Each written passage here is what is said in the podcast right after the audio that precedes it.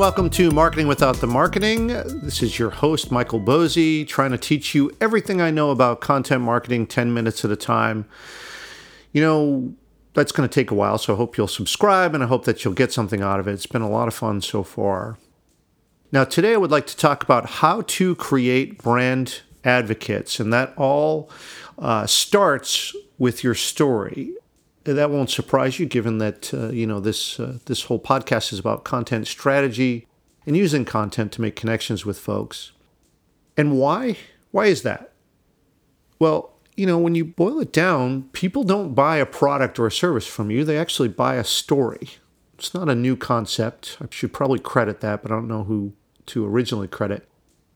But a story is really important because the story is at the very root of trust, the trust that you're trying to build with your audience. You know, why do you do what you do?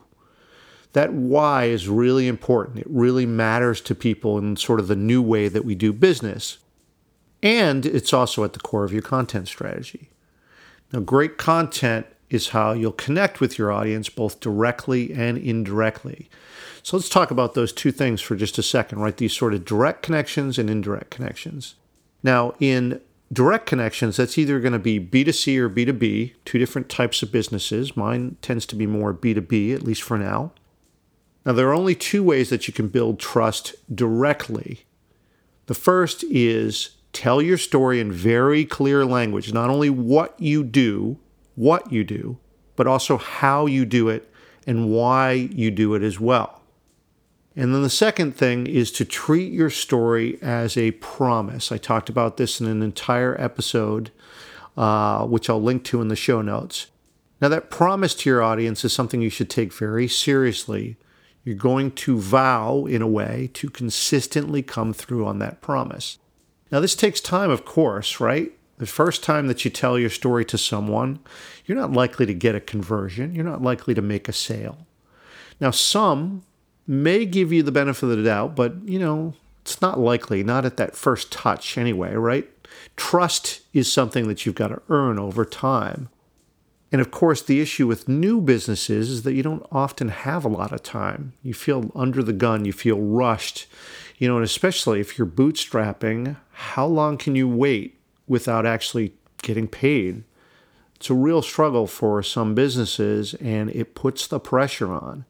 Now, even if you are funded, right, by VCs, angels, whatever, you've got outside funding, how patient are they going to be? In either case, it's going to make you think about how you accelerate the business. All right, so let's talk about indirect connections. Uh, that tends to be the thing that really is, in a way, it's kind of the holy grail of content marketing. I call this C2C or customer to customer because really there's only one way to accelerate the trust process, and that's through advocacy. I talk about this all the time, right? Customers creating other customers for you. For small businesses, this is your growth engine. Getting those customers to actually talk to other customers, to advocate on your behalf. This is the entire goal of content marketing. The problem is, you know, that's not that easy, right? Advocacy can't be purchased. It's got to be genuine if it's going to work, and it's got to be given willingly.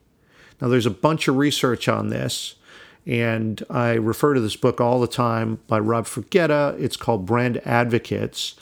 And uh, what he says in his research is that if an advocate is compensated in any way, it undermines the credibility and thereby the effectiveness of the advocate. And that compensation can be either payment, uh, a contest, a chance to win, any sort of incentive for me to share with you makes that that transaction a little perverse, right? If someone knows that or finds out about it, that there was some sort of incentive for me to do that, it weakens that bond. And actually, it can not just weaken it, uh, but it can harm it as well. So, how do you create willing advocates? If that's really important, how do you actually do it? Now, oversimplifying, there's only a couple things that you can do.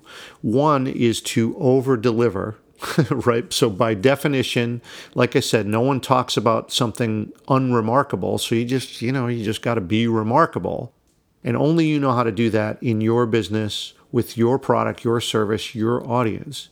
What is it that you can set up in the way that you do your business that you promise something and then not only do you come through on that promise, but you actually over deliver. That's the thing that actually makes people want to remark to others about you. And then the second thing to, you know, create a willing advocate is give them a little bit of help. Write the script for them.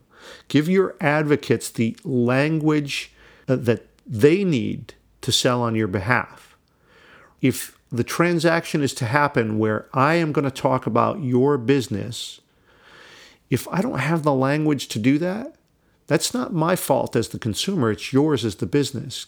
Give them the language that they need. And that's really that's the whole point of a content strategy is to actually create that and seed it and give that to your customers so that not only do they have the language, but they believe in it and they want to share it. And then you're actually giving them the things to share or the language to do that. They may do that on their own, they may create their own language. It's up to you to watch that, but help them, right? If they're going to sell for you, help them.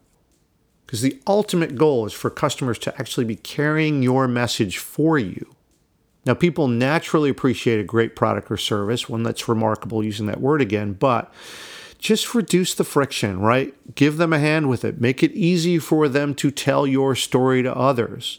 And the way that I always describe that is uh, in a content strategy is to give them short, shareable pieces of informational content. It's really not their job to explain it for you. In fact, once it is their job, they're not believable anymore, right? That goes back to the, you know, the payment. If they're actually being paid in some way for it, then it makes them less believable.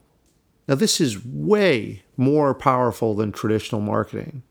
And it, it's kind of logical, right? Traditional marketing is me saying something about myself, not at all believable. But in content marketing, that's someone else saying something about me or my business. And if they're advocating for me, you're way more likely to believe them as long as you trust them. And this this whole thing, the way this works, this is the only way to supercharge your growth, right? This is taking advantage of network effects, people talking to other people. That, like I said, make that frictionless. The network is there. Just make sure that the message travels.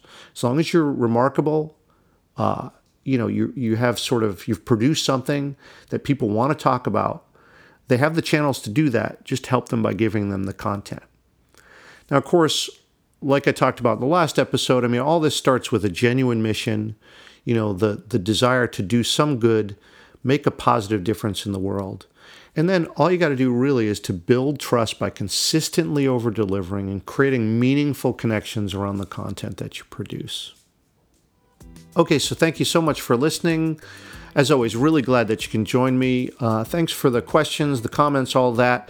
And if you like this episode, uh, you like the podcast in general, please leave a rating on iTunes. That type of thing helps a lot, not just helping me, but helps others find uh, the podcast as well, which I really appreciate. Or just uh, share via uh, Twitter, Facebook, LinkedIn, whatever channel suits you. Uh, just really appreciate that. But of course, I like to live what I preach, so only do that if you really like it and you're really getting some value out of it. All right, thanks again. We'll see you on the next episode.